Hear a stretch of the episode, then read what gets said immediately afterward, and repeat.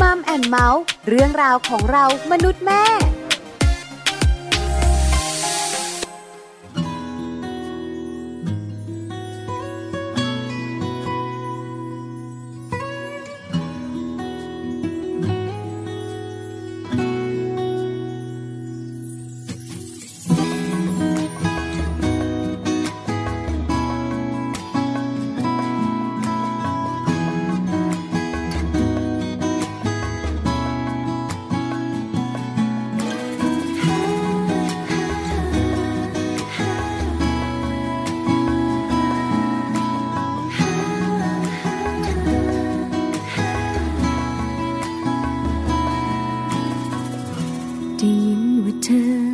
ได้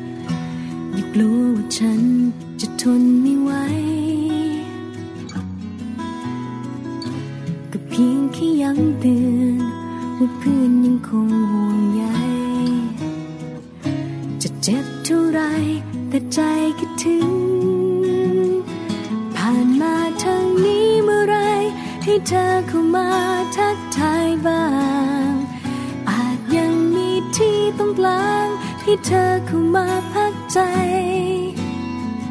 อย่าทำห่างหานมางมานกันจนเหมือนคนไม่มีเยื่อใย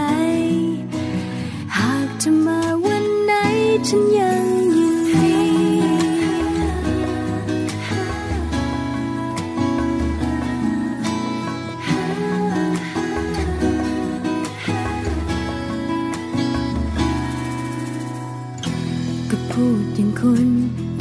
เป็นเพื่อนเก่า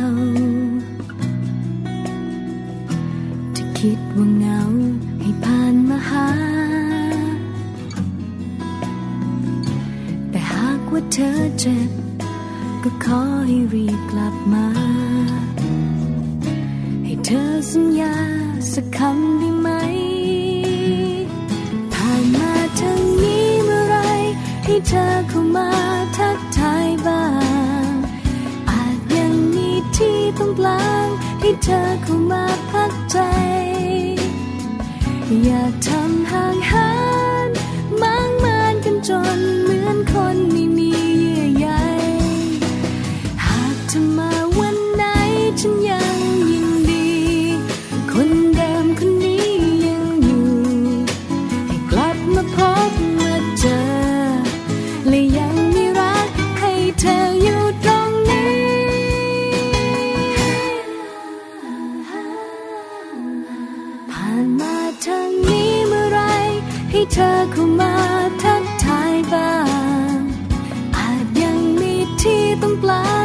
ให้เธอเข้ามาพักใจอย่าทำห่างหานมางมานกันจนเหมือนคนไม่มีเยื่อใยหากเธอมาวันไหนฉันยังยินดี ผ่านมาทางนี้เมื่อไรให้เธอเข้ามาทักทายบ้าง อาจยังมีที่ตรงกลางให้เธอเข้ามาพักใจ อ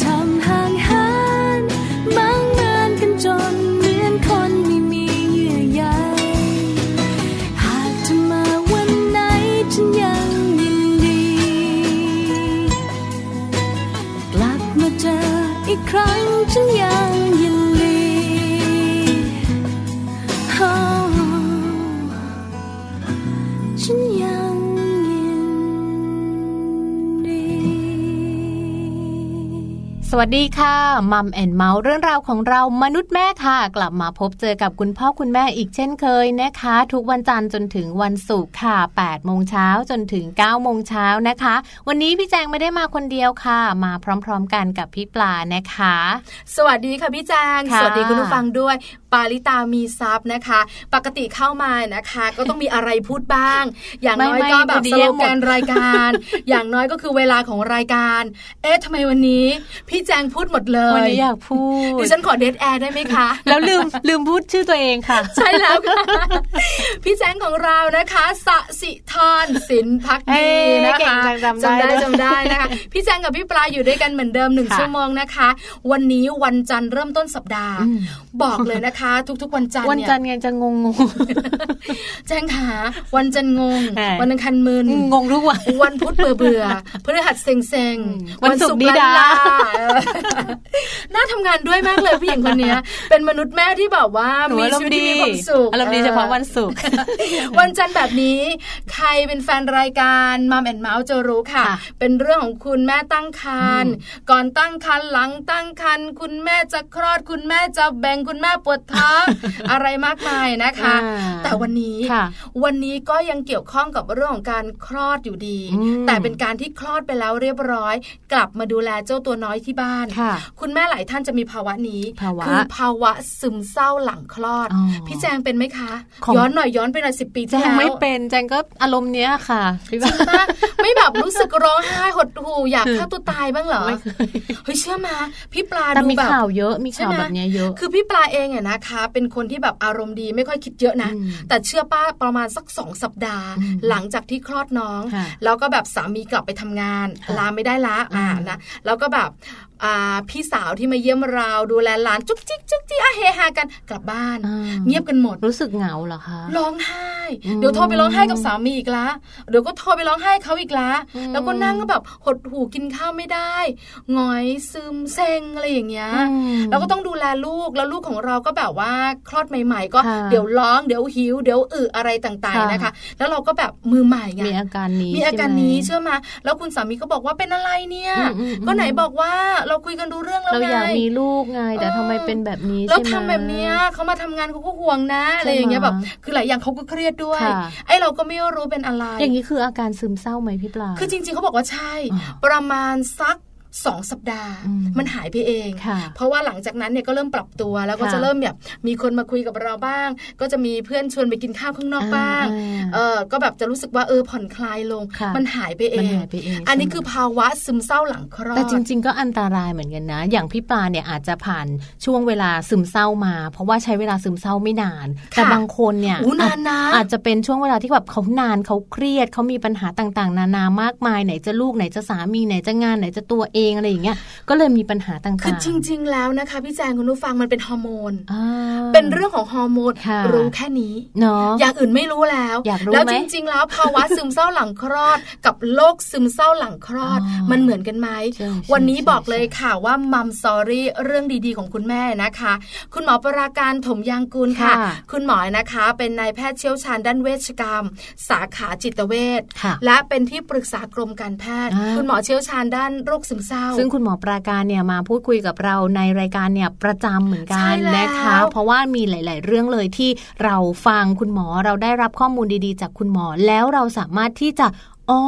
ร้องอ๋อเลยนะคะ แล้วก็สามารถที่จะนำไปใช้นำไปปฏิบัติได้ด้วย คุณพ่อคุณแม่หลาย ๆ บ้านก็สามารถใช้ได้โดยเฉพาะคุณแม่ ถูกต้องแล้วนะคะอืมวันนี้คุณหมอจะมาบอกเราว่าค่ะการซึมเศร้าหลังคลอดเนี่ยนะคะ ไม่ว่าจะเป็นเรื่องของโรคซึมเศร้าค่ะหรือว่าจะเป็นเรื่องของภาวะซึมเศร้าหลังคลอดเนี่ยค่ะเดี๋ยวเราจะถามกันอืมว่ามันเหมือนหรือต่างกันอย่างไรค่ะแล้วจริง ๆ แล้วเนี่ยนะคะสาเหตุมันมาจากอะไรเนาะจริงๆอันเป็นตเรื่องรายของด้วยฮอนะร์โมนจริงไหมเนาะแล้วมันหายได้นั่นน่ะแก้สิไขอย่างไร เดี๋ยวเราถามกันในช่วงของมัมซอรี่ค่ะค่ะส่วนเนาะโรคใบจิ๋วล่ะใช่แล้วช่วงท้ายของรายการของเรานะคะโลกใบจิ๋วค่ะ แม่แบบนิธิดานะคะ วันนี้ก็มีเรื่องราวของลูกๆมาฝากกันกับเรื่องของเด็กแต่ละวัยชวนเล่นอะไรดีนะคะ คุณพ่อคุณแม่หลายๆบ้านต้องฟังเลย เพราะว่าแต่ละวัยเล่นไม่เหมือนกันนะ ของเล่นก็ไม่เหมือนกันการสร้างเสริมพัฒนาการต่างๆ ของลูกก็ไม่เหมือนกันเช่นกันค่ะ ใช่แล้วละค่ะ นี่คือทั้งหมดของรายการมัมแอนเมาส์ในวันนี้ค่ะค่ะตอนนี้เราพักกันแป๊บหนึ่งอือืมไปที่ Happy Tip for Mom กันค่ะค่ะวันนี้โอ้โหมีเคล็ดลับเอามาใจบอกคุณแม่กันใช่เอาใจแล้วณม่ค่ะแปดเคล็ดลับคุณแม่หลังคลอดกินอย่างไรไม่ให้อ้วนอันนี้นะคะสำคัญมากโอ้กินเยอะๆไงไม่ใช่กินไม่ใช่เยอะๆก็จ้ะจะอ้วน ไปดีกว่า ไปฟัง Happy Tip for Mom กันค่ะ Happy Tips for Mom เคล็ดลับสำหรับคุณแม่มือใหม่ เทคนิคเสริมความมั่นใจให้เป็นคุณแม่มืออาชีพ การตั้งใจลดน้ำหนักหลังคลอด เป็นเรื่องที่คุณแม่ทุกคนมักจะรีบทำเป็นอันดับแรก ๆ แต่คุณแม่รู้ไหมคะ ว่าเพียงแค่การกิน กิน กิน คุณแม่ก็สามารถผอมลงได้ โดยไม่ต้องอดอาหารค่ะ วันนี้ Happy Tips for Mom มีเคล็ดลับ คุณแม่หลังคลอดที่กินอย่างไรไม่ให้อ้วนมาฝากกันด้วยค่ะ คุณแม่ต้องกินอาหารเช้านะคะ ราะการกินอาหารเช้า เหมือนเป็นการกระตุ้นให้ร่างกายทำงาน ระบบเผาผลาญในร่างกายก็จะทำงานได้ดีมากขึ้น แต่เน้นอาหารเช้าที่มีกากใยสูง อย่างข้าวไม่ขัดสี หรือว่าผลไม้ค่ะ การแบ่งอาหารเป็นมื้อเล็กๆ และกินบ่อยๆ ก็จะช่วยให้ร่างกาย เผาผลาญพลังงานได้มากกว่าการกินมื้อใหญ่ ๆ หรือคุณแม่จะแบ่งการกินให้เหมือนตอนท้องก็ได้ค่ะ เน้นอาหารที่เป็นโปรตีน ถ้าเป็นไปได้ ควรกินทุกมื้อ และไม่ควรกินอาหารที่ติดมันนะคะ กินอาหารที่มีโพแทสเซียมสูง เพราะอาหารที่มีโพแทสเซียม จะมีแร่ธาตุที่จำเป็นในการควบคุมกระบวนการต่างๆ ของเซลล์ในร่างกายค่ะ กินปลาเยอะๆ เพราะกรดไขมันโอเมก้า 3 ในปลาจะมีเอนไซม์ที่ใช้ในการเผาผลาญไขมันได้ดีค่ะ ดื่มน้ำเยอะๆ เพราะการดื่มน้ำเยอะๆ พอกับที่ร่างกายต้องการ ร่างกายก็จะมีความสมดุลค่ะ ดื่มชาเขียว เพราะในชาเขียวมีสารต้านอนุมูลอิสระที่ชื่อว่า EGCG ช่วยให้ร่างกายเผาผลาญพลังงานได้ดีกว่าปกตินั่นเองค่ะ และข้อสุดท้าย กินอาหารที่มีเครื่องเทศ เช่นพริกไทย เครื่องเทศเผ็ดร้อน ซึ่งจะทำให้ร่างกายเผาผลาญพลังงานได้มากกว่าปกติถึง 20%เลยทีเดียวค่ะ พบกับ Happy Tip for Mom กับเคล็ดลับดีๆ ที่คุณแม่ต้องรู้ได้ใหม่ในครั้งต่อไปนะคะ ค่ะ มาในช่วงนี้นะคะเรามาพูดคุยกันดีกว่า ฝากไปถึงคุณแม่ดีกว่านะคะคุณแม่ที่เรียกว่ากำลังอยู่ในช่วงของการตั้งครรภ์ค่ะนะคะ เพราะว่าในช่วงของการตั้งครรภ์เนี่ยมีหลาย ๆ เรื่องมีหลาย ๆ ข้อปฏิบัติเลยแหละที่คุณแม่บางคนก็ทำตามจากที่คุณปู่คุณย่าคุณตาคุณยายเล่ามา หรือบางคนก็ทำตามในสิ่งที่เซิร์ชหาได้ตามอินเทอร์เน็ตตามโลกโซเชียลต่าง ๆ ใช่แล้วค่ะว่าพี่แจบางงค่ะบางทีก็ดีไง แต่ว่าบางอย่างเนี่ยมันผิดมันก็ไม่ใช่นะคะ วันนี้น่าสนใจนะคะโอ้ก่อนที่เราจะไปรู้เรื่องของภาวะซึมเศร้าหลังคลอดอืมโรคซึมเศร้าหลังคลอดค่ะเนี่ยนะคะ มารู้กันก่อน ข้อมูลนี้น่าสนใจมาก เป็นข้อมูลการเตือนจากกรมอนามัยนะคะ เพราะว่าอะไรอืมกรมอนามัยออกมาเตือน เพราะมีความเชื่อผิดๆของคุณแม่ท้นั่นองน่ะสิบอกว่าการดื่มเบียร์จะช่วยล้างไขที่หุ้มตัวของเด็กในท้องเนี่ยได้อืมกรมอนามัยบอกว่า เอ๊ะ ได้ยินข้อมูลนี้ เพราะอะไรมีคุณแม่เนี่ยโพสต์ในสื่อออนไลน์แล้วก็ถามค่ะว่าตัวเองเนี่ยนะคะ ตั้งท้อง 29 สัปดาห์อ๋ออ้อ้าวคูณซิกี่เดือนยี่สิบเก้าสัปดาห์กี่เดือน7เดือนนิดๆ เห็นไหมถ้าถามเขาเร็วๆ ผู้หญิงคนไม่นี้ได้นะค่ะ ไม่มีทางเลย ที่แบบว่าจะหันมาแล้วตอบเลย เพราะอะไรรู้ไหมเดี๋ยวผิด เพราะว่าเขาเป็นคนไม่ชอบตัวเลข 29 สัปดาห์ก็คือประมาณ 7 เดือนครึ่งอ่าอ่าโดยประมาณเนี่ยนะเยอะนะจริง ๆ ไม่เคยได้ยินนะจริงปะคำเนี่ยคือเราก็ไม่เคยได้ยินนะเนาะแต่กรมอนามัยบอกว่ามีคุณแม่เนี่ยนะคะอืมโพสต์ถามค่ะในสื่อออนไลน์ว่าตัวเองเนี่ยตั้งท้อง 7 เดือนครึ่ง แล้วก็มีข้อมูลบอกว่าจิบเบียร์ได้ไหมอืม เพื่ออะไรอืมเพื่อหวังว่าการจิบเบียร์นะคะ จะช่วยล้างไข่เด็กแรกเกิดในลูกเนี่ยที่อยู่ในท้องตัวเองได้อ่าเพราะหลายคนบอกว่าเด็กเกิดมาเนี่ยนะคะ ถ้าแบบเขาจะมีไข่ไข่ไข่เกาะน้อยๆ เนี่ยแปลว่าเขาสะอาดอ่าแม่กินอะไรที่แบบว่าสะอาดสะอ้านอ่าเชื่อมาหลายคนเนี่ยนะคะ ไปหาคุณหมอ นางพยาบาลที่แบบว่า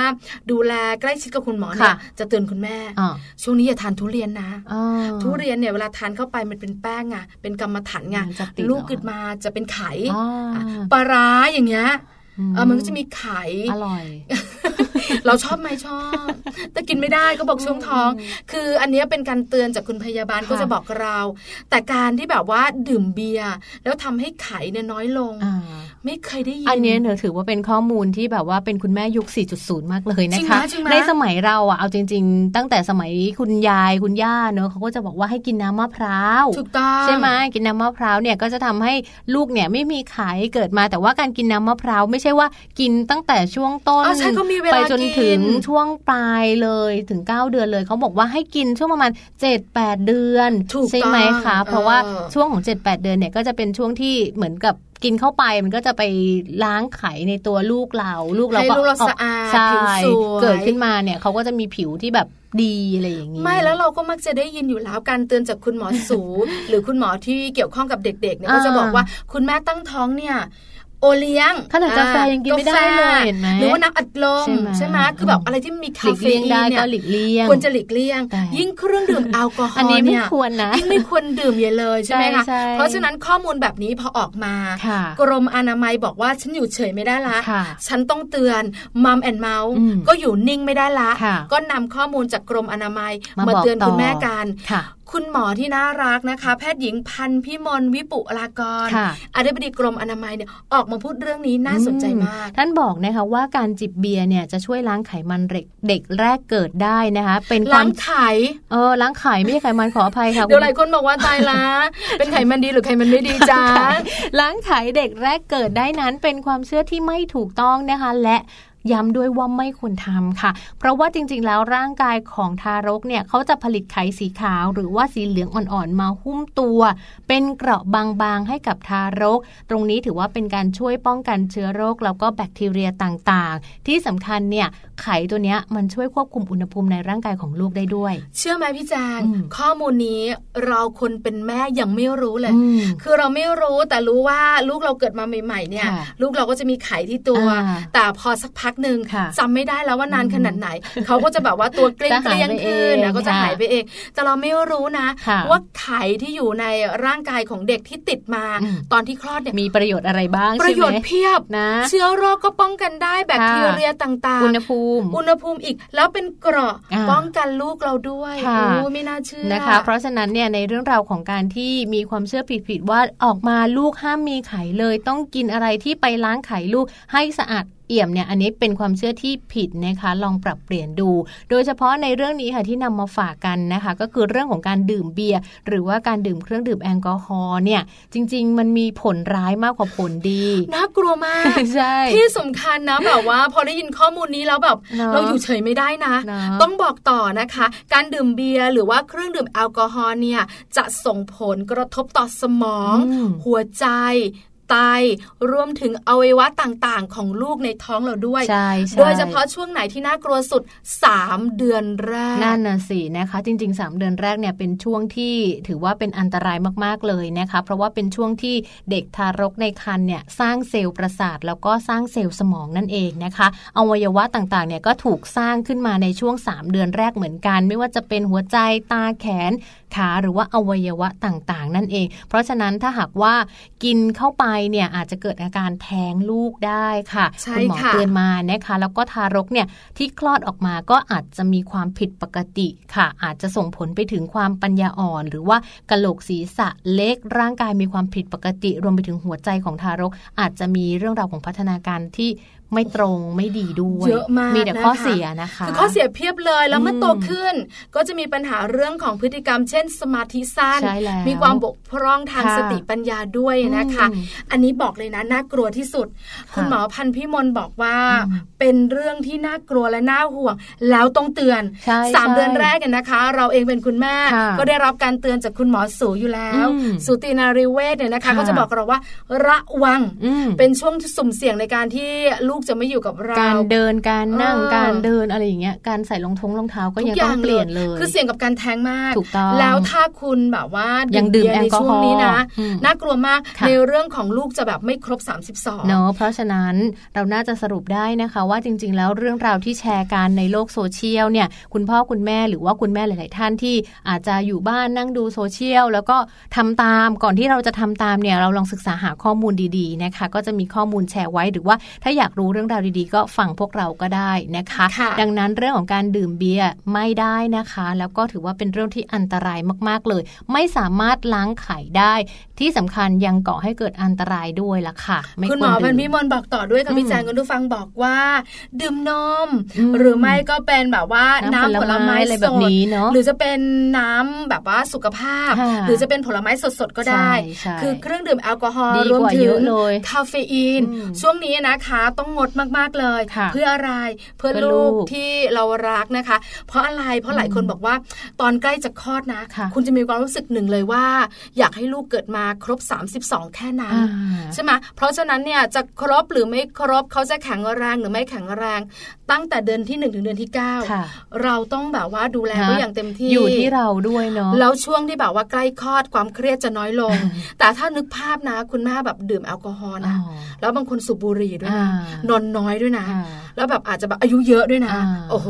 ตอน 9 เดือนภาวนาเท่าไหร่นะทุกอย่างรวมกันหมดเลยพอนะคลอดคะออกมานะ ก็ก็ไม่เป็นอย่างที่ต้องการอ่าเพราะฉะนั้นมันอยู่ที่คุณแม่ใช่ใช่ข้อมูลดีๆจากมัมแอนเมาส์เลยนะคะ ในแต่ละวัน 5 วันต่อสัปดาห์เนี่ยก็จะมีเรื่องต่างๆ ที่เกี่ยวข้องกับคุณแม่ เกี่ยวข้องกับการดูแลตัวเองค่ะแล้วก็เป็นเรื่องที่มีประโยชน์อืมล้วนแต่ทำให้คุณแม่ทุกท่านสุขภาพกายสุขภาพใจดีด้วยนะคะเนอะแต่ในเรื่องราวของการฝากคันเนี่ยจริง ๆ ถือว่าเป็นเรื่องที่เราพูดคุยกันมาตั้งแต่ช่วงต้นๆเลยเนอะพี่ปลาที่เราแบบมีการพูดคุยกันว่าจริง ๆ แล้วการฝากคันเนี่ยจะช่วยทำให้คุณแม่มือใหม่หลายๆท่านเนี่ยได้ความรู้ได้ข้อมูลดีๆ ทั้งจากคุณหมอทั้งจากพยาบาล หรือว่าจากเรื่องราวของการที่มีการนัดพบ นัดตรวจเป็นประจำรายเดือนรายสามเดือนอย่างนี้ยค่ะนะคะ ก็จะได้ข้อมูลดีๆที่เป็นประโยชน์เพราะฉะนั้นก็ฝากไว้ด้วยแล้วกันสำหรับคุณแม่ที่อาจจะเป็นคุณแม่มือใหม่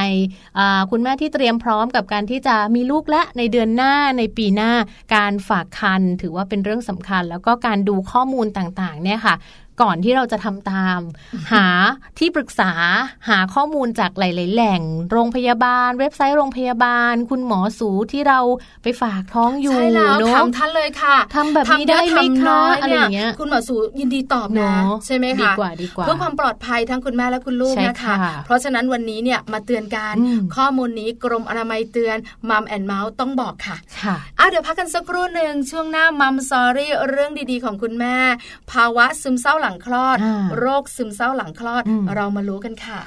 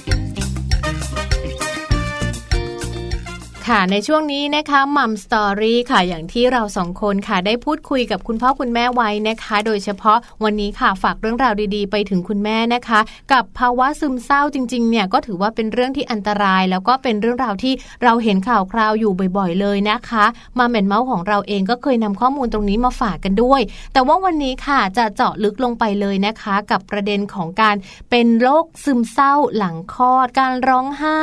การหดหู่การอยากตายเนี่ยถ้าหากว่าเราเกิดอาการแบบนี้เนี่ยเราจะต้องทำยังไงดีค่ะ ใช่แล้วละค่ะ วันนี้นะคะเราได้รับเกียรติค่ะ จากคุณหมอประการหรือว่านายแพทย์ประการถมยางกูลค่ะค่ะนายแพทย์เชี่ยวชาญด้านเวชกรรม สาขาจิตเวชและที่ปรึกษากรมการแพทย์ค่ะคุณหมอประการจะมาบอกกับเรา ว่าการซึมเศร้าหลังคลอดเนี่ยนะคะ มันเป็นภาวะซึมเศร้าหลังคลอดอืมหรือเป็นโรคซึมเศร้าหลังคลอดค่ะแล้วแตกต่างกันอย่างไรสาเหตุและการแก้ไขค่ะคุณแม่หลาย ๆ ท่านเนี่ยนะคะจะได้รู้ไว้ เป็นความรู้เมื่อเผชิญแล้วจะได้รับมือได้ด้วย ค่ะ ตอนนี้คุณหมอปราการอยู่กับเราในสายแล้วนะคะ สวัสดีค่ะคุณหมอคะ วัสดีครับคุณปลาครับ แล้วก็ท่านผู้ฟังรายการทุกท่านครับค่ะ วันนี้นะคะ ปลาอยู่กับคุณแจงด้วยค่ะ คุณหมอขาอ๋อคุณแจงครับสวัสดีค่ะด้วยนะสควัสรับดีค่ะค่ะนะคะ วันนี้เครียดกันหน่อย เพราะมีคุณแม่หลายครับท่านเนี่ยนะคะ จะเป็นโรคนี้กันเยอะอืมโรคของการซึมเศร้าหลังคลอด จริง ๆ แล้วเนี่ยนะคะ เท่าที่ปลาหาข้อมูลมาค่ะคุณหมอ มันมีคำว่าครับมันมีคำว่าภาวะซึมเศร้าหลังคลอดอืมกับโรคซึมเศร้าหลังคลอดเหมือนหรือต่างกันอย่างไรคะคุณหมอคะ อ๋อภาวะซึมเศร้าหลังคลอดเนี่ยมันจะมีเรียกว่าภาวะความรุนแรงน้อยกว่าเรื่องโรคอืมซึมเศร้าหลังคลอดค่ะค่ะ คือเพราะความซึมเศร้าหลังคลอดเนี่ยอาจจะเกิดในคนทั่วๆไปก็ได้นะครับ เราพบว่ามีอยู่ประมาณสิบเปอร์เซ็นตนะครับแล้วก็จะเกิดที่วันสักวันที่สองหรือวันที่สามหลังจากคลอดบุตรแล้วอืมค่ะนะครับ ก็จะดูว่าเหมือนกับเบื่อเบื่อๆร้องไห้ วิตกกังวล ไม่มีความสุข แล้วก็บางทีไม่อยากเลี้ยงลูกก็มีนะครับอืมแต่เป็นไม่ไม่ไม่อาการไม่หนักนะค่ะนะครับ อันนี้คือภาวะซึมเศร้าหลังคลอดถูกไหมใช่คะคุณใช่หมอครับคะใช่แต่ไหมคะแต่ถ้าเกิดว่าเป็นเป็นเรื่องของโรคเนี่ย อาการจะแบบว่าเบื่อหน่ายท้อแท้นะครับ ไม่อยากทำอะไรเลยนะครับ แล้วก็ลูกเลิกก็ไม่อยากดู แล้วก็จะต้องนี้นะครับ มีอาการอย่างน้อยสองสัปดาห์ขึ้นไปอ๋อนะครับอันนั้นคือแล้วบางคนโรหนักกว่านั้นคือค่ะ ไม่มีสมาธินอนไม่หลับบางคนถึงกับอยากจะฆ่าตัวตายเลยก็มีโอ้อันนี้น่ากลัวใช่ค่ะอันนี้จังอันนี้เป็นหนักมีใช่มีมีข่าวคราวเยอะไม่ใช่เฉพาะแบบว่าเขาเรียกว่ากลุ่มคนที่มีความเครียดหรืออาชีพที่มีมีความเครียด ทุกคนที่เป็นคุณแม่มีโอกาสเป็นได้หมดใช่ไหมคะคุณหมอขาใช่ครับ ยิ่งยิ่งคนที่เคยเป็นโรคซึมเศร้าอยู่ก่อนแล้วนะครับ ก่อนที่จะเอ่อตั้งครรภ์เนี่ย ก็มีโอกาสเป็นโรคซึมเศร้าหลังคลอดมากยิ่งขึ้นอืมค่ะอืมค่ะเราได้ทราบทั้งภาวะซึมเศร้าหลังคลอดกับโรคซึมเศร้าหลังคลอดไปแล้วค่ะ คุณหมอคะอยากให้คุณหมอช่วยอธิบายสักนิดนึงว่าจริง ๆ แล้วเนี่ยสาเหตุที่คุณแม่หลาย ๆ ท่านเป็นภาวะนี้หรือว่าเป็นโรคนี้เนี่ยมันเกิดมาจากอะไรคะอันหนึงแน่ ๆ เลยนะครับ เรื่องของฮอร์โมนครับที่มีการเปลี่ยนแปลงไปอย่างมากค่ะใช่ไหมครับช่วงที่เอ่อยังตั้งครรภ์อย่างฮอร์โมนทุกอย่างจะสูงหมด พอค่ะพอบุตรปั๊บฮอร์โมนตกพอตกปั๊บไอ้ความรู้สึกซึมเศร้าเบื่อหน่ายท้อแท้เนี่ยมันกลับเข้ามาเองเลย โดยอัตโนมัติค่ะอืมนะครับะแล้วก็นอกจากเรื่องฮอร์โมนแล้วก็ภาวะบีบคั้นทางด้านเศรษฐกิจอืมนะฮะหรือว่าโดนครอบครัวทางฝ่ายชาติ หรือฝ่ายตัวเองมีความคาดหวัง เช่น อยากได้บุตรชายอืมได้ได้บุตรสาวอย่างเงี้ย ก็เป็นภาวะความบีบคั้นค่ะหรือความเหนื่อยอ่อนด้านร่างกายเองก็ได้นะครับเพ ราะว่าอาจจะช่วงใกล้คลอดอาจจะนอนไม่หลับ หรือช่วงสองสามวันแรก นอนไม่หลับเลยว่าต้องเลี้ยงดูบุตรอย่างเนี้ยนะครับ หรือเจ็บแผลอะไรอย่างเงี้ยก็ทำให้เกิดภาวะซึมเศร้าได้ค่ะอืมอันนี้ค่ะแต่ด้วยว่าอาการมันเป็นมาก เช่นบอกว่าเออไม่มีสมาธิเบื่อหน่ายตลอดวันเลย คิดอยากฆ่าตัวตาย กินก็ไม่ได้กระวนกระวายเนี่ยอันเนี้ยที่บอกว่าเป็นโรคซึมเศร้านี่ค่ะนะครับ อันนั้นก็คือ มีอาการมากกว่า และมีอาการเกินกว่าสองสัปดาห์ขึ้นไปอืมโดยต้องมีความรู้สึกว่าเบื่อหน่ายท้อแท้ตลอดทั้งวันนะครับ เพราะว่าซึมเศร้าเนี่ยอาจจะแบบว่า เออเดี๋ยวมีใครมาคุยด้วยบ้างอะไรบ้างก็ก็หายอาจจะยิ้มแย้มแจ่มใสมาได้บ้างอืมนะครับอืมเดี๋ยวค่ะเป็นโรคนี่คือแบบจะดาวทั้งวันเลยอะโอ้ค่ะน่ากลัวนะคะ คุณหมอใช่คะงั้นเอาแบบนี้ ภาวะซึมเศร้าหลังคลอดกันก่อน คุณแม่หลายท่านบอกว่าภาวะซึมเศร้าหลังคลอดปลายเองก็เผชิญมาแล้วเรียบร้อย ประมาณอ่าแล้วอ๋อใช้ใช้เวลาประมาณ 2 สัปดาห์มันก็หายไปค่ะอืมโรคนี้นะคะอ่าใช่คือช่วงเนี้ยใช่คือถ้าเป็นแบบนี้เนี่ยนะคะ ภาวะซึมเศร้าหลังคลอด คุณแม่ต้องทำอย่างไร แก้ไขมันอย่างไรจัดการตัวเองอย่างไรอะคะ ครับเขาบอกอย่างนี้ครับว่าเนื่องจากส่วนใหญ่ภาวะซึมเศร้าหลังคลอดมันจะเป็นจากฮอร์โมนพอร่างกายปรับฮอร์โมนเองตัวเองได้ดีเนี่ย ก็หายมอย่างที่คุณะปลาบอกเขาคือไม่ต้องเออไม่ต้องไปรักษาอะไรจะดีขึ้นค่ะแต่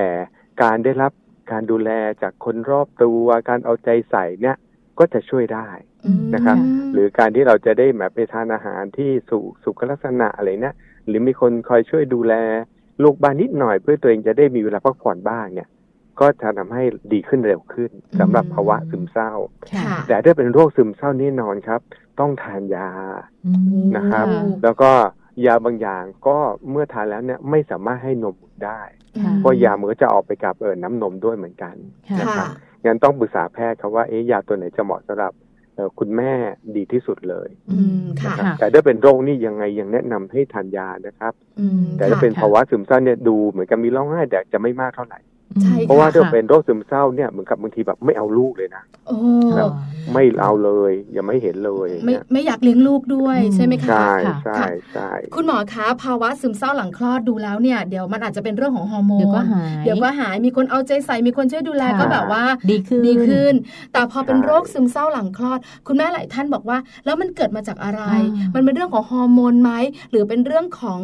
ภาวะจิตใจหรือเป็นเรื่องอะไร ถึงได้เกิดโรคขึ้นมาได้อะคะ ครับโรคนี้ก็เหมือนกับฮอร์โมนเหมือนกันครับ แต่มันอาจจะมีความเปลี่ยนแปลงที่คงคงที่ยาวเกินไป แล้วก็อย่างที่บอกอีกอันหนึ่งคือ เรื่องของโซโรโทนินสารสืบในสมอง ที่สำหรับคนที่เป็นโรคซึมเศร้าอยู่แล้วเนี่ย ก็มีโอกาสเป็นซ้ำหลังจากที่ครอบบุกแล้วมากยิ่งขึ้นค่ะตอนนี้เรื่องสภาวะอื่นก็มีมาเหมือนกันนะครับสภาวะที่แบบโดนแฟนทอดทิ้งแล้วรู้สึกตัวเองไม่สามารถปรับตัวได้เลยอืมค่ะนะครับ ถ้าคนเราปรับตัวได้ก็เป็นแค่ภาวะซึมเศร้า ถ้าค่ะปรับตัวไม่ได้เลยอย่างรุนแรงเนี่ยอาจจะเป็นเรื่องของเทิร์นไปเป็นโรคของโรคซึมเศร้าหลังคลอดได้ค่ะโอ้โหนะครับอืมอันเนี้ยซึ่งน่ากลัวซึ่งต้องรักษาด้วยยาครับค่ะ คือเราเป็นคุณแม่เนี่ยเราสังเกตตัวเองได้ใช่ไหมคะ คือถ้าเราครับมีอาการอย่างที่คุณหมอบอกอืมมากกว่าสองสัปดาห์ เราคงต้องปรึกษาใช่แพทย์แล้วใช่ไหมคะ ใช่ครับค่ะตอนนี้ญาติหรือคนรอบตัวต้องเข้าใจด้วยนะครับอืมเดี๋ยวจะมาด่าว่าเอ๊ะเป็นแม่ยังไงไม่ดูแลลูกเนอะอะไรเนี่ยอืมค่ะกลายเป็นผิดบางคนเลิกกันไปก็มีอ๋อค่ะ โดยคิดว่า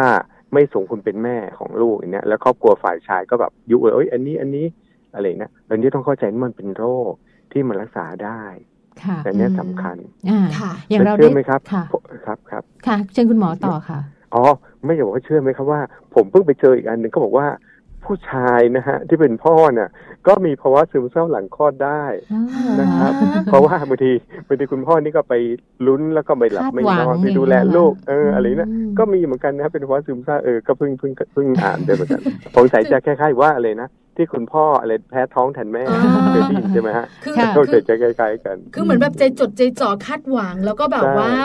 ไม่ได้สมดังที่หวังอะหรือไม่ก็ประมาณว่าเพลียอ่าไปแบบเบ่งกันอยู่ในห้องคลอดไปด้วยใช่ไหมคะพอกลับมาที่บ้านก็ช่วยคุณภรรยาดูแลเต็มที่ค่ะแล้วแบบใช่เหมือนใช่มือใหม่ทั้งคู่ก็แบบรู้สึกไม่ได้ดั่งใจอะไรประมาณนี้หลายคนอาจจะเป็นใช่หรืนะอไม่ค่ะก็โทษตัวเองนะว่าเอ๊ะเราไม่เราดูแลลูกไม่ดีเลยเนี่ยเนาะเออไม่น่านะครับเชื่อเนอะคุณพ่อก็ซึมเศร้าหลังคลอดได้ด้วใช่ยใช่ใช่ใช่ก็อย่างที่เราได้ทราบไปอะค่ะทั้งภาวะซึมเศร้าหลังคลอด หรือว่าโรคซึมเศร้าหลังคลอดนะคะว่าจริง ๆ แล้วเนี่ยมันเกิดมาจากอะไร ทีนี้ถ้าเราจะถามว่าวิธีการในการป้องกันค่ะ ถ้าคุณแม่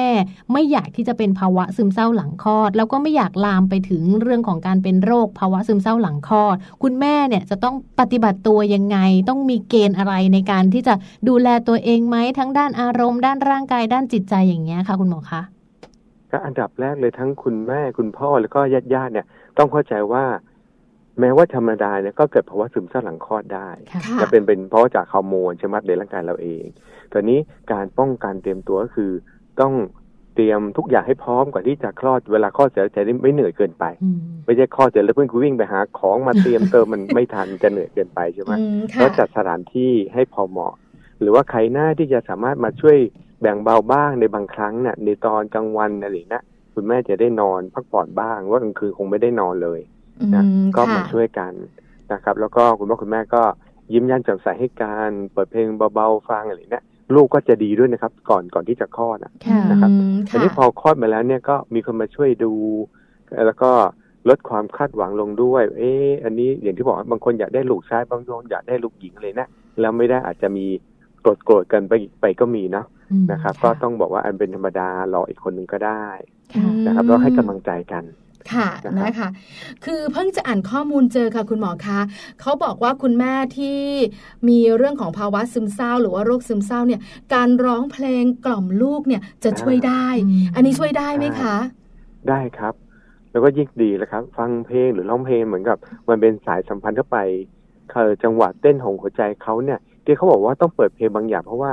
มันจะไปสัมพันธ์กับจังหวะเต้นของหัวใจเด็กอืมค่ะวันนั้นมันก็จะจะเรียกว่าซิงโครไนซ์ไปกันอย่างดีอืมเห็นไหมฮะอันนี้ก็จะช่วยได้อืมค่ะค่ะการอยู่ในที่หอมๆหรืออย่างที่เรามีเอ่ออยู่ไฟก็ดี หรืออะไรมีกลิ่นหอมๆเนี่ย มันก็ช่วยให้มีการ ผ่อนคลายขึ้นมาได้อืมนะครับก็เหมือนกับคุณแม่นี่จะต้องหากิจกรรมอะไรทำใช่อาจจะต้องเป็นคนรอบข้างคอยดูคุณสามีก็ต้องมาดูแลด้วย คนรอบข้างใช่ที่อยู่ในใช่บ้านเดียวกัน ก็ต้องมาช่วยเหลือดูแลกันด้วย แล้วก็ให้ความสำคัญให้ความเข้าใจด้วยเพราะคุณแม่หลังคลอด จะรู้สึกว่าพอตัวเองคลอดลูกมา ทุกคนจะพุ่งไปที่ลูก ไม่สนใจแม่เลยอะไรแบบนี้ด้วยเหมือนกันใช่ใช่อืมใช่ค่ะใช่ค่ะนะคะ ถ้าเป็นครอบครัวเดี่ยวๆอ่าอย่างคุณแม่คุณลูกแล้วก็คุณพ่อแบบเนี้ยค่ะ คุณหมอคะแบบนี้เนี่ยคุณพ่อคงต้องช่วยเยอะหน่อย หรือไม่ควรจะหาพี่เลี้ยงดีใช่ไหมคะอย่างนี้ ใช่ครับ ถ้าคุณพ่อเออสามารถมาช่วยดูได้ก็ดีนะครับ ก็เดี๋ยวนี้ไงครับเขาให้ให้สิทธิ์คุณพ่อสามีลานะฮะลาได้ด้วยอ่าอ่าลางานได้ด้วยอะไรเงี้ยค่ะนะครับแบบเมืองนอกเขามีเลยมาช่วยนะเลี้ให้ยงลาลูกกี่วันกี่วันไปดูในช่วงแรกค่ะค่ะเพราะเป็นครอบครัวดีออกกันค่อนข้างจะเยอะ หรือบางทีนี่ก็เออคุณแม่ที่อยู่ต่างจังหวัดก็มาเลยครับ นั่งรถเข้ามาช่วยดูที่บ้านอืมนะครับนะหรือดูคะที่ห้องนี้ก็ก็ช่วยได้นะครับ ก็ช่วยช่วยๆกันนะคะ คุณแม่ก็จะใช่ลดเรื่องของการเสี่ยงจะเป็นโรคนี้ใช่คุณหมอคะใช่หลายคนใช่ถามสงสัยบอกว่า ภาวะซึมเศร้าหลังคลอดประมาณสัปดาห์สองสัปดาห์จะหายไปเอง แต่ถ้าเป็นโรคล่ะคะ ระยะเวลาการรักษาเนี่ยมันนานไหมอะคะคุณหมอคะ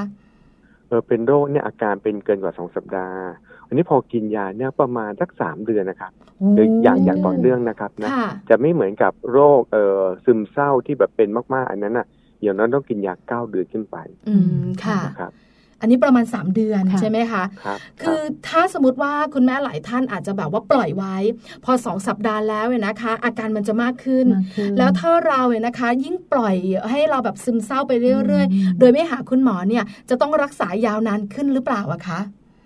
ครับคือเออเก้าเดือนเนี่ยจะเริ่มจากที่เราหลังจากที่ดีขึ้นแล้วนะครับ ตอนนี้ถ้าเกิดเราเป็นมากเนี่ยจำนวนปริมาณยาก็มากขึ้นอ๋อแต่ที่จะกินแค่วันละเม็ดอาจจะเป็นกินวันละสองถึงสามเม็ดใช่ไหมครับค่ะเพราะว่าถ้าไปมันก็มีแบ่งเป็นเป็นน้อยๆปานกลางแล้วก็มาก ที่ค่ะที่ระดับนะครับอืมไม moderate severe เนี่ยค่ะ ก็คือว่าเพราะฉะนั้นถ้าเป็นแล้วญาติญาติต้องรีบพาไปรักษาเนาะมอย่าไปดูว่าโอ๊ยทำไมแม่เป็นคนอย่างนี้นะไม่รักลูกเลยบางทีไม่เข้าใจกันนะอืมใช่แล้วอันนี้นะคะสำคัญอันนี้เป็นข้อมูลบอกไว้ทั้งคุณแม่เนี่ยนะคะ ที่นั่งฟังอยู่ค่ะจะได้รู้ว่าถ้าเราคลอดแล้วเรามีอาการแบบนี้เนี่ย จริง ๆ เป็นเรื่องของฮอร์โมนมันเป็นโรคนะ ก็ปรึกษาคุณหมอได้นะคะครับก็เป็นข้อมูลแล้วคนรอบข้างจะได้เข้าใจมากยิ่งขึ้นด้วยค่ะค่ะครับวันนี้รบกวนเวลาคุณหมอการนะคะ ขอบพระคุณมากเลยที่คุณหมอสละเวลามา พูดคุยกับเราให้ค่ะข้อมูลดี ๆ ด้วยนะคะ ครับ สวัสดีคุณปลาคุณแจนนะครับ แล้วก็ท่านผู้ฟังทุกท่านครับ ขอบพระคุณค่ะ สวัสดีค่ะครับสวัสดีครับค่ะที่เราได้ฟังกันไปนะคะ จากนายแพทย์ประการถมยางกูลค่ะนายแพทย์เชี่ยวชาญด้านเวชกรรมสาขาจิตเวชนะคะ แล้วก็ท่านเป็นที่ปรึกษากรมการแพทย์ด้วยนะคะ กับข้อมูลเรื่องราวของภาวะซึมเศร้าหลังคลอด โรคซึมเศร้าหลังคลอดนะคะ ทั้งสาเหตุของปัญหา ทั้งอาการของโรคนะคะ รวมไปถึงวิธีการในการป้องกันด้วย คุณพ่อคุณแม่หลาย ๆ บ้านเลยนะคะ ที่อาจจะกำลังเกิดภาวะนี้อยู่เนอะได้ฟังแล้วเนี่ยเรามีแนวทางในการรักษาเนอะแล้วก็เรามีข้อปฏิบัติที่สามารถทำได้ ทุก ๆ คนสามารถช่วยกันได้นะคะ คุณแม่ที่เป็นเอ่อคุณแม่เพิ่งคลอดใหม่ ๆ เนี่ยอาจจะมีภาวะแบบพี่ปลาสองสัปดาห์หายไปใช่อันี้ค่ะไม่น่ากลัวนะคะเพียงแต่ว่าต้องหากิจกรรมทำถูกต้องพี่แจงสรุปกันง่าย ๆ ก็คือว่าเรื่องของภาวะซึมเศร้าหลังคลอด จะมีอาการซึมเศร้าหดหู่หรือไม่ก็แบบว่ารู้สึกร้องไห้เนี่ยประมาณเขาเรียกว่าสองสัปดาห์เดี๋ยวมันหายไปใช่ไหมอยากร้องไห้รู้สึกไม่อยากเลี้ยงลูกเนี่ยนะคะ หรือไม่ก็แบบหดหูไม่มีเหตุผล อันนี้ประมาณ 2 สัปดาห์จะหายไปเอง ถ้าคุณแม่ได้รีแลกซ์บ้างหรือไม่ก็อาจจะมีคนช่วยนะคะ อันนี้เขาเรียกภาวะซึมเศร้าหลังคลอด แต่ถ้าอาการแบบนี้2สัปดาห์แล้วก็ยังไม่หายไปสามสัปดาห์แล้วฉันก็แบบว่ารู้สึกแย่กว่าเดิมลูกฉันก็ไม่อยากเลี้ยงเยอะขึ้นใช่ไหมเศร้าหนักขึ้นหดหูเลย อยากตายด้วย เขาเรียกว่าโรคซึมเศร้าหลังคลอดต้องหาหมอนะ แล้วก็ต้องทานยาด้วย ปรึกษากันอย่างใกล้ชิดนะคะ แล้วหลายคนถามว่าแล้วเราจะ ป้องกันยังไง ก็ต้องเตรียมความพร้อม มีหลากหลายวิธีเลย อย่างแรกคือเสื้อผ้าหรืออุปกรณ์ของลูกเตรียมไว้ พอคลอดแล้วเหนื่อยมาก หลังจากนั้นเนี่ยนะคะหาคนช่วย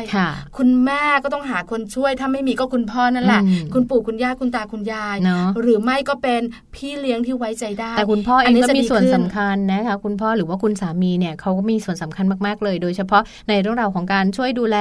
เล็ก ๆ น้อยๆที่บางที คุณแม่อาจจะทำไม่ได้ทำไม่ทันคุณคุณพ่อมีส่วนช่วยมากๆเลยนะคะในการช่วยเตรียมช่วยทำช่วยอย่างน้อย ตอนกลางคืนก็ตื่นมานั่งเป็นเพื่อนกัน หรือว่าเห็นเรื่องราวฝันหรือเปล่าตอนกลางคืนตื่นมาเป็นเพื่อนกันนะพี่แจงที่บ้านทำนะคะ อันนี้บอกเลยนะ หลายคนบอกฉันฝันไปไหมที่บ้านหนูทำนะคะจริงๆแล้วไม่ได้ฝันนะคะ คุณคุณผู้หญิงค่ะคุณยังไม่ได้นอนค่ะ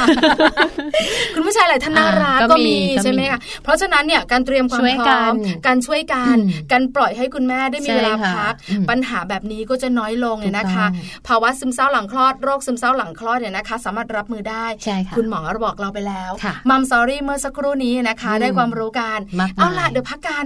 ช่วงหน้ากลับมาช่วงอะไรเอ่ยช่วงของโลกใบจิ๋วนะคะ โดยแม่แป๋มนิธิดาแสงสิงแก้วค่ะ เพราะว่าวันนี้เนี่ยแม่แป๋มนะคะเอาใจคุณพ่อคุณแม่ที่มีลูกเล็ก ๆ ในแต่ละช่วงวัยค่ะ กับเรื่องราวของของเล่นนะคะ หรือว่าการเล่นต่างๆ เพราะว่าวันนี้แม่แป๋มจะบอกเลยนะคะ ว่าในเด็กแต่ละวัยเนี่ยควรจะชวนเล่นอะไรดีค่ะ ช่วงหน้านะคะ เจอกันกับโลกใบจิ๋วค่ะ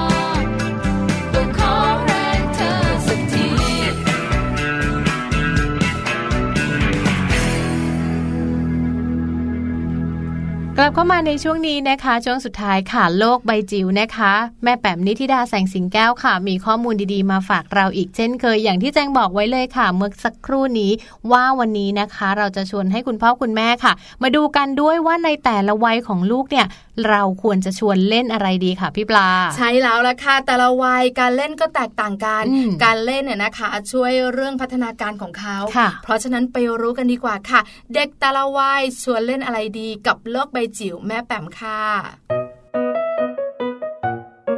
โลกใบจิ๋วโดยแม่แบบนิชิรา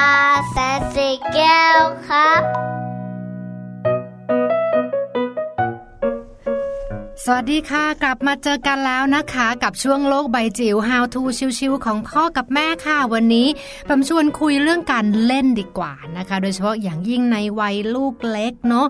บางครั้งเราต้องมานั่งดูเหมือนกันนะว่า เราจะเล่นอะไรกับลูกดี หรือว่าจะชวนเขาเล่นอะไร การจะเล่นอะไรหรือไม่เล่นอะไรนั้นส่วนหนึ่งนะคะ คุณพ่อคุณแม่อยู่ที่เราต้องเข้าใจสิ่งที่เรียกว่าพัฒนาการของเขาด้วยค่ะว่าในแต่ละช่วงวัยนั้น ความพร้อมความต้องการของเขาในเรื่องของการเล่นนั้นเป็นยังไงบ้าง วันนี้เอาข้อมูลจากเพจตามใจนักจิตวิทยาค่ะ มาคุยกันนะคะ เป็นเรื่องของการเล่นของเด็กแต่ละช่วงวัยนะคะพัฒนาการของเด็กเนี่ยจริง ๆ แล้วเนี่ยเราเริ่มกันตั้งแต่แรกเกิดนะคะขั้นที่ 1 ในช่วงของเด็กที่เรียกว่าเบบีสุดๆ เลย0ถึง3เดือนช่วงนี้นะคะ นักจิตวิทยาเรียกว่าเป็นช่วง unoccupied play ค่ะ เป็นการเล่นผ่านการเคลื่อนไหวร่างกายของตัวเอง ไม่ว่าจะเป็นการขยับแขน ขยับขาทำหน้าทำตา หรือว่าบางทีเราจะเห็นว่าสายตาของลูกรักของเรานั้น มองซ้ายมองขวา ล็อกแหลกมองบนมองล่าง เป็นการสำรวจสภาพแวดล้อมร่างกายของตนเองเท่านั้นค่ะ ดังนั้นถ้าเกิดว่าเขามีสภาพแวดล้อมที่ค่อนข้างปลอดภัยนะคะ นั่นแปลว่าเขาก็จะสามารถที่จะสำรวจนะคะ สภาพแวดล้อมต่างๆ รอบตัวเขาได้อย่างอย่างดีที่สุดเลยนะคะ ในขณะที่ผู้ใหญ่เองก็น่าที่จะต้องเล่นในเรื่องของการตอบสนองของ ตอบสนองกับเขาไม่ว่าจะเป็นการสบตาจับมือลูบหัวนะคะ หรือทำหน้าทำตา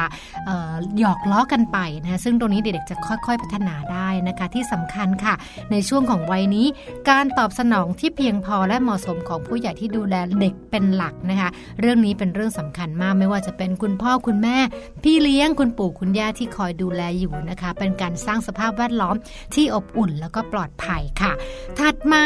เป็นช่วง0ถึง2ปีเริ่มโตขึ้นมาหน่อยแล้วเนาะช่วงนี้เรียกว่าช่วง solitary play ค่ะ ช่วงนี้เป็นช่วงที่เขายังต้อง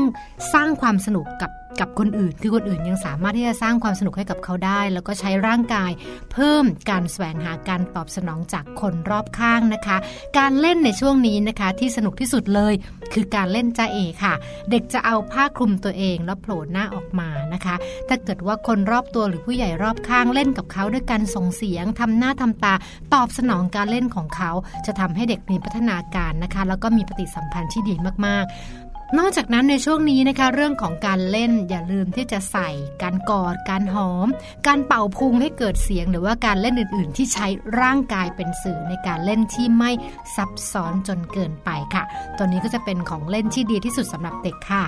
ถัดมาเป็นช่วงที่เรียกว่า spectator behavior นะคะคือช่วงของ 2 ปีนี่แหละนะคะ 2 ปีขึ้นไปเรื่องช่วงนี้เนี่ยจะเป็นช่วงที่เด็กๆ เริ่มที่จะเปิดตัวเองสู่โลกภายนอกมากขึ้น เขาจะเริ่มสังเกตกับคุณพ่อคุณแม่ว่าเด็กๆคนอื่นเล่นอะไรนะคะ แล้วก็ในวัยนี้จะเป็นวัยแห่งการเรียนแบบค่ะ เป็นการดูเรื่องของเด็กที่วัยใกล้เคียงกับเขา แล้วก็เรียนแบบการเล่นของเด็กที่อาจจะเป็นวัยใกล้เคียง หรือวัยที่ต่างจากเขามาก หรือที่กลุ่มที่อายุมากกว่าดังนั้น จะสังเกตได้ง่ายค่ะว่าบ้านไหนที่มีน้องอยู่กับพี่ น้องก็จะเรียนแบบนะคะจะทำตัวเหมือนพี่นั่นเองคือคือเป็นช่วงวัยที่มีการแลกเปลี่ยนเรียนรู้ แล้วก็มีการเรียนแบบกัน เด็กๆ จะสนใจสังคมมากขึ้นนะคะ ดังนั้นสิ่งสำคัญสำหรับวัยนี้คือการที่ผู้ใหญ่เล่นไปกับเด็กนะคะ เล่นให้เขาดูไม่ใช่สั่งให้เขาเล่นตามนะคะเราเล่นของเราเปลี่ยนไปเรื่อยๆ เขาสังเกตเห็นเขาอยากเล่นแบบเรา เขาจะเรียนแบบของเราเองนะคะ ดังนั้นก็จะเป็นช่วงที่เราควรจะเปิดโอกาสให้เด็กได้เล่นนะคะ แล้วก็สร้างสภาพแวดล้อมที่ปลอดภัยในขณะที่พวกกเราที่เป็นผู้ใหญ่นั้นดูแลอยู่ห่างๆค่ะ ถัดมาเป็นช่วง parallel play ค่ะ 2 ปีขึ้นไป ช่วงนี้นะคะเป็นช่วงที่เด็กยังไม่เล่นร่วมกับเพื่อนนักนะคะ เขายังเล่นในสิ่งที่ตัวเองสนใจเป็นหลักค่ะ แต่ก็จะสามารถเล่นอยู่ในบริเวณเดียวกันได้ คือหมายถึงว่าเล่นบ่อทรายที่เดียวกัน เล่นสนามเด็กเล่นด้วยกัน แต่เขาอาจจะเล่นกันคนละอย่าง ดังนั้นไม่ต้องแปลกใจนะคะว่า ถ้าเกิดว่าลูกเราเล่นทรายอยู่มุมหนึ่งในขณะที่ อีกบ้านหนึ่งเล่นตุ๊กตุนตุ๊กตาอีกมุมหนึ่งคือเขาสามารถเล่นด้วยกันได้เพียงแต่ว่าเขาจะเล่นตามความสนใจของแต่ละคนนะคะ ดังนั้นช่วงนี้จึงเป็นช่วงที่เราจะต้องส่งเสริมให้เขาเล่นในสิ่งที่สนใจ และผู้ใหญ่ก็ช่วยปูพื้นฐานการเล่นได้ แล้วก็เริ่มสร้างกติกาบางอย่างได้ค่ะ ดังนั้นนะคะวันนี้เอามาชวนคุยกันค่ะในแต่ละช่วงวัยมีการเล่นที่เราจะต้องออกแบบนะคะ แล้วก็เรียนรู้ร่วมกัน แล้วก็หวังว่าข้อมูลวันนี้คงจะทำให้คุณพ่อคุณแม่ไปเล่นๆกับลูกๆ ได้อย่างมีความสุขสนุกสนานค่ะ โลกใบจิ๋วโดยแม่แบบนิชิราแสนสีแก้วครับ ได้ฟังกันไปแล้วนะคะ กับเรื่องราวดีๆ โดยแม่แปมนิธิดาค่ะ ต้องขอขอบคุณแม่แปมเอาไว้ด้วยนะคะ แล้วก็ในเรื่องราวต่างๆ ค่ะ ไม่ว่าจะเป็นช่วงแต่ละช่วงนะคะ ที่เราพูดคุยกันไป ทั้งช่วงของมัมสตอรี่ก็ดีช่วงของโลกใบจิ๋วเองก็ดีล้วนแล้ว แต่มีประโยชน์กับคุณพ่อคุณแม่ทั้งนั้นเลยนะคะ แต่ว่าวันนี้ค่ะพี่ปลาทำไมล่ะหมดเวลาเสียงอ่อนเชียวเสียงอ่อนนี่คือไม่อยากไปหรือว่าจัดรายการจนเหนื่อยไม่อจ้ายากไปไม่อยากไปแต่ว่าหมดเวลาต้องไปแล้วต้องไปเวลาหมดหมดเวลาค่ะแล้วกับมัมแอนเมาส์ของเราวันนี้นะคะ เราเจอกันใหม่ วันไหนดี วันพรุ่งนี้สิคะถูกต้อง8โมงเช้าถึง9โมงเช้าค่ะมัมแอนเมาส์เรื่องราวของเรามนุษย์แม่นะคะ จะเป็นเรื่องอะไรอืมเดี๋ยวติดตามกันลุ้นกันในวันพรุ่งนี้ค่ะ ค่ะ วันนี้นะคะ ทั้งแจงแล้วก็พี่ปลาค่ะลาคุณพ่อคุณแม่ไปก่อนเจอกันใหม่วันพรุ่งนี้นะคะ สวัสดีสวัสดีค่ะ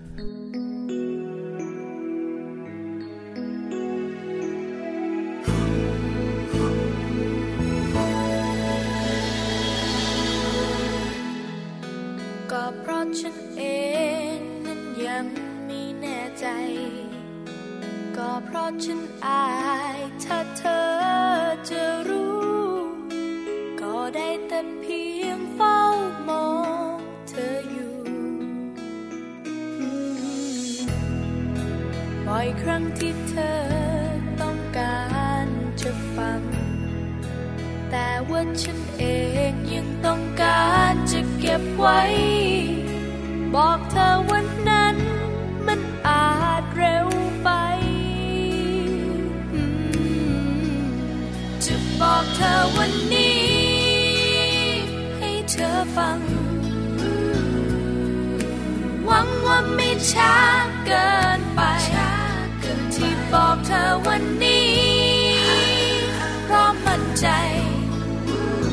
ฉันรักเธอ